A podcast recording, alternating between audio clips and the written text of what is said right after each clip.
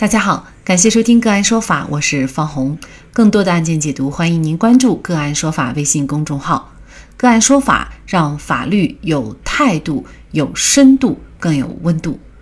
今天呢，我们跟大家来关注公司每二十号发上个月的工资被起诉，法院判赔五万四。莫某是深圳市某设备有限公司的员工，公司和莫某在劳动合同当中约定，工资发放日是。每个月的二十号发上个月的工资。莫某工作了大半年，工资虽然一直都是这样发，但是半年后莫某不愿意了。他以公司没有按照劳动合同法的规定及时足额支付劳动报酬为由解除劳动关系，并且要求公司支付解除劳动合同的经济补偿金五万四千元。双方因此发生争议。案件经过仲裁一审、二审，最后深圳中院二审认为公司属于拖欠工资，判决公司应当支付员工解除劳动关系的经济补偿金为五万四千四百多元。对于二审的判决，公司仍然不服，就向广东省高级人民法院申请再审。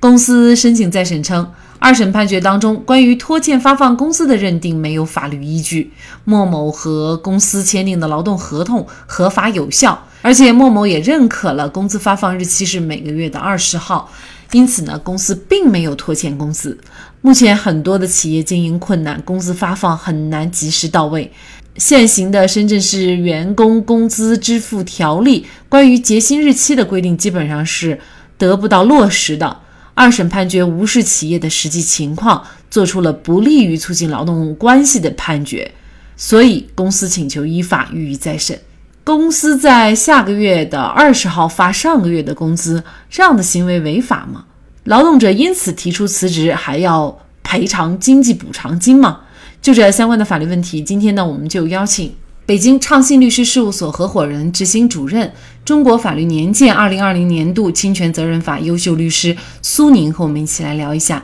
苏律师您好，主持人好，大家好。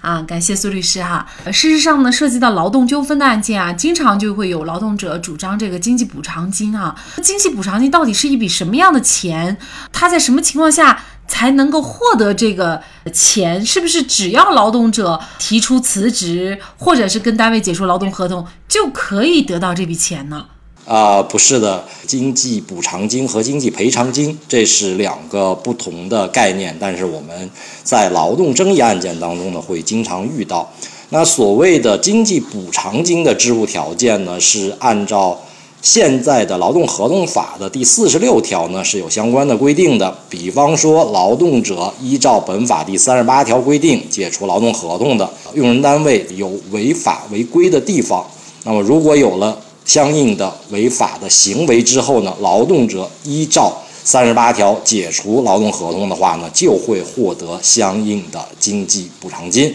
而本案呢也正是。法院依据用人单位违反了相应的法律规定之后，劳动者依此解除了劳动关系之后，支持了劳动者的经济补偿金。呃，经济补偿金它通常是有多少？怎么来计算呢？经济补偿金的计算呢是这样的，它要看劳动者在本单位的工作年限，每满一年呢支付一个月的工资标准。那么，如果是六个月以上不满一年的，按照一年计算；那不满六个月的呢，按照半个月来进行计算。这个呢，其实就是我们所劳动者所理解的 N 加一当中的 N。那二 N 加一呢，就是经济赔偿金的这样的一个计算方式。那么加一的这一块呢，我们一般呢是把它认为呢，这是一个代通知金的情况。所以说。如果发生解除劳动关系之后，那么是不同的情况，可以考虑向单位主张经济补偿金，也就是 N，经济赔偿金就是 RN。如果在满足条件的话呢，可以考虑加一的问题。那这就涉及到经济赔偿金又是一个什么概念了哈？因为经济赔偿金呢，一般来说是单位单方面的违法解除劳动关系，在这种情况下呢。考虑经济赔偿金有一个基本的大原则可以仅供参考，当然不完全准确。那么基本上就是在单位单方面提出解除合同的情况下，考虑经济赔偿金就是二 N。那如果是是因为单位的原因自身提出的解除劳动关系，在这种情况之下，考虑 N，也就是经济补偿金。那这个补偿它数额远远的低于这个赔偿金啊，不管是哪一种金是赔偿还是补偿，那么其实是单位都是有一定的这个违法的，或者是说其他的这种不合理的用工情况才可以主张的。如果单位不存在违法，可能这两种金都没有办法主张，是吗？是的，是的。如果说没有任何的这个违法行为，比方说就是正常的一个劳动合同到期，特别是单位提出了续签，然后劳动者本人呢没有同意续签，或者说是劳动者自己单方面的原因向公司提出离职，那在这种情况下，不管是经济补偿金还是经济赔偿金，肯定都是没有的。像本案当中啊。莫某呢，他就提出这个经济补偿金啊，原因就在于呢，他认为公司没有及时足额的来支付报酬。事实上呢，这个公司他也不是说不支付报酬，或者是有多么的拖延，他只是说在工资发放日期每个月的二十号发前一个月的，这个让我们看似好像也还是可以理解的。那这样的一种做法也在劳动合同当中约定了，但是这种情况发放工资的方式是违法的吗？事实上，劳动合同法当中呢，仅仅是规定了用人单位要依法及时足额的支付劳动报酬，而这个劳动报酬呢，是双方可以协商的，只要不违反法律规定，是可以可以生效的。但是本案当中，它的违法点在于，它发生在深圳地区。深圳地区呢，除了劳动合同法之外呢，它有一个深圳本地的深圳市员工工资支付条例。这个呢，可能各地都会有相应的支付条例，但这个条例呢，不是说每一个地方它的规定都是一致的。而在深圳的这个工资支付条例当中呢。它是有明确的规定的，在第十一条当中有明确规定，说工资支付周期不超过一个月的约定的工资支付周期不得超过支付周期期满后第七日。也就是说，按照这个约规定来来解读这个劳动合同法的话，它是在深圳地区它就是不合法的，因为按照这条来解读的话，它应当是在就下一个月的七号之前，它就要支付相应的工资。而不能是二十号，所以他这个约定本身是违反了深圳市员工工资支付条例的。本案的这个案情呢，不能推而广之到全国，因为全国范围内的话，每个地市对于具体工资支付的时间不是有统一标准的啊，所以这个呢，大广大的这个听众一定要注意这个问题。比方说你在北京或者说在上海，不是说你约定了。二十号发工资，下月二十号发上个月的工资就必然不合法。这个还要考虑你当地的工资支付条例是怎么样规定的。那比如说全国有没有一个这个全国范围内的立法？比如说劳动合同法或者是相关的这个司法解释有没有规定？比如说多长时间它可以统一视为呃没有及时足额的支付工资呢？呃，它没有明确的规定，它只是说及时。那么一般来说，我们接触到的案件，在司法实践当中，如果地方性的法规没有明确的规定的话，一般来说，法院或者仲裁委考过的尺度是，你最晚不能隔一个月。比方说，五月份的工资，你最晚最晚你得在六月三十号之前支付。你如果是七月份再支付的话，那么一般来说会被认定为是延迟支付。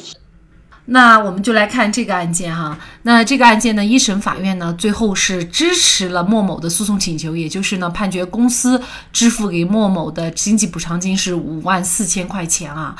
但是呢，公司不服，他就提出了上诉。那么上诉呢，他也的理由呢，其中也提到了，就是现在呃，因为各方面的影响，尤其是疫情的影响，企业经营比较困难，那工资发放呢就很难及时到位。法院的这个判决呢，是无视了企业的一个实际情况，呃，做出这样一个判决，也不利于促进企业的发展和劳动关系。呃，那您怎么看呢？公司的这个变称呢，在我看来其实是有诡辩的嫌疑在里边了，因为并不是说，比方说公司呢是因为假如说疫情啊，或者说是一些特殊的突发的情况，导致它在某一个时段延迟发放了工资，或者是一个怎样的情况。但事实上，这个案例是公司在劳动合同当中已经明确的规定了每个月的二十号发上个月工资，而这个约定呢，在深圳地区来讲呢，它本身它就已经是一个违法的状态，所以它不是说因为它经营困难导致它公司很呃工资没有及时发放到位，所以在这种情况下，它的这个辩称。是肯定是没有任何的法律以及事实的依据的，所以我们认为，基于深圳地区的一个法律规定以及这个用人单位对于劳动关系的一个处理情况的话，那么不管是一审、二审还是再审法院做出的这个裁决都是公平公正，没有任何问题的。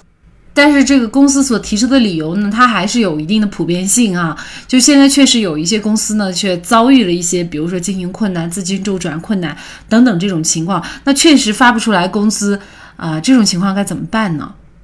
但现实过程当中呢，确实有很多公司呢存在这样的一种情况。那么在这种情况之下，如果是真的遇到了这个困难或者这种情况的话呢，我觉得解决途径呢有这么几种方式吧。第一呢，他可以考虑和部分或者全部的员工进行进一步的协商，在双方协商一致的情况下，可以考虑降低相应工资的这发放的这个标准。但是，同时需要注意的是，不能违反强制性的法律规定。所谓强制性的法律规定的话呢，至少你的工资不能低于你当地的。最低工资标准，那么这是一种双方都可以接受的这种情况，就是双方协商，在协商一致的情况下，可以考虑变更工资内容。但如果协商不成，公司单方面是不可以进行这个工资的这个降低或者减少的啊，这是第一种方式，这双方都能接受。其次的话呢，如果公司经营确实存在困难的这个情况之下，那么公司可以考虑申请裁员，甚至进一步破产或者破产重组。也就是说，这个裁员或者是申请破产也好，它不需要支付过多的，比如说员工的呃赔偿金或者补偿金吗？根据他采取的这个情况，还是需要去支付一部分。如果是破产或者裁员的话，是要考虑支付这个经济补偿金的啊，但赔偿金呢，应该是不在这个支付范围之内的。那本案呢，广东高院经过再审，最终还是支持了法院的一二审判决，也就是认定公司应当支付解除劳动关系的经济补偿金五万四。